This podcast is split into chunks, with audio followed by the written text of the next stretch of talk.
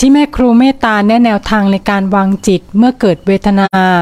เมื่อเกิดอาการเจ็บป่วย พอมีอาการเกิดขึ้นมา จิตก็ระลึกถึงคำแม่ครู มันวางอาการทางกายลง อาการทุกอย่างทางกายยังมีเหมือนเดิม แต่ใจเบาขึ้นมาเองค่ะกราบสาธุค่ะมันจะเห็นว่ากายส่วนหนึ่งใจส่วนหนึ่งปฏิบัติเป็นมากๆจะถึงจุดไหนรู้ไหมมันจะถึงบางอ้ออะ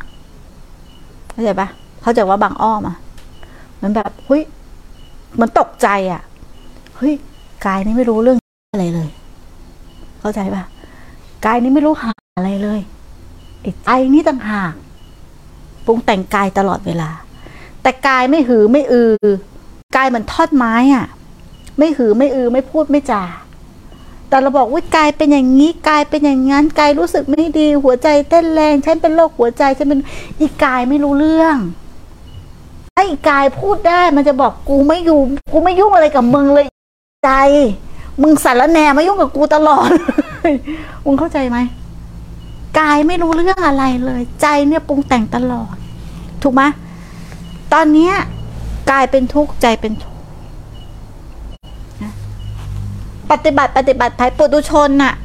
จะมีความทุกข์ทั้งสองด้าน ทุกกายด้วยทุกใจด้วย แต่พระอริยะ ที่ท่านพ้นไปแล้วนะ่ะท่านจะมีความแค่ทุกกาย แต่ท่านไม่ทุกใจ ความทุกข์ของกายไม่ถึงความเสื่อมสลาย ความเปลี่ยนแปลง มันเป็นสภาพทุกข์เนี่ยมีความทุกข์กาย ทุกข์ใจท่านไม่มี แต่ปุตุชนจะมีทั้งสองอย่าง ทุกข์กายด้วยทุกข์ใจด้วย ทุกข์กายปฏิเสธไม่ได้แม้อรหันต์ก็มีทุกข์กาย แต่ไม่ทุกข์ใจถ้ามีความรู้สึกเหมือนนะเจ็บป่วยหมดแต่เวทนาทางใจไม่มี มีแต่เวทนาทางกาย เข้าใจตรงนี้ไหม เข้าใจเวทนาทางกายอะ่ะ มันเป็นความอะความรู้สึกร้อน อย่างเงี้ยเขาเรียกว่าเวทนาทางกาย ความรู้สึก เจ็บแสบตึงเงี้ยเขาเรียกว่าเวทนาทางกาย แต่ไม่มีเวทนาทางจิต แต่ส่วนยาวเราปฏิบัติเนี่ย เราไปสนใจแค่เวทนาทางจิต แต่เราไม่เห็นเวทนาทางใจ เอ้ยเราไปสนทนาแค่เวทวาเวทนาทางกาย แต่เราไม่ได้สนทนาเวทนาทางใจพอนั่งปุ๊บ ว่าทำไมมันปวดอย่างนี้ทำไมมันเจ็บทำไมกายนี้มันนั่งแล้วมันเจ็บมันอย่างนั้นเห็นไหมเราไปยุ่งกับกายตลอดเวลาไอ้ใจนี่ลงไปลงกับกายตลอดเราเคยเห็นเวทนาทางใจไหมความบีบคั้น ความร้อนรนนะ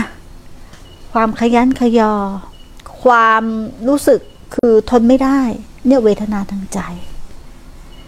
ถ้าเราเข้าไม่ถึงเวทนาทางใจนะมันก็อยู่ให้เวทนาทางกาย มันอิรุมมาตุ้มกันน่ะ อันไหนเป็นตัวไหนมึงไม่รู้เลยน่ะ เป็นก้อนเดียวกันหมดเลย เจ็บมาปุ๊บไปหมดเลยกายกูใจกูก้อนเดียวเลยถูกไหมแต่พอเราปฏิบัติเรื่อยๆ เจริญสติมาเรื่อยๆมักเจริญ มักถูกเจริญมาเรื่อยๆ โดยที่เราไม่ต้องเจริญมัก การมีเจตนาเราเจริญมัก มีเจตนา มีความจงใจ มีการกระทำเราเป็นผู้เจริญมัก แต่เมื่อไรที่มักถูกเจริญเอง มันจะไม่มีเจตนา ไม่มีความจงใจ ไม่มีการกระทำ มักจะถูกเจริญเอง เพราะสัมมาทิฏฐิได้เกิดขึ้นแล้วมักจะถูกเจริญเอง แต่ถ้าเราเป็นผู้เจริญมักอยู่ ผลของมันจะไม่เกิด นิโรธจะเกิดขึ้นไม่ได้ทุกสมุทัยนิโรธมักทำไมนิโรธมาก่อนทำอันใดเป็นเหตุของนิโรธคือมักมักเป็นเหตุ เมื่อไหร่ที่มักบริบูรณ์นิโรธปรากฏขึ้นเอง แต่ตอนนี้นิโรธปรากฏขึ้นไม่ได้ เพราะมัก มันไม่บริบูรณ์มัคมันไม่ได้เจริญ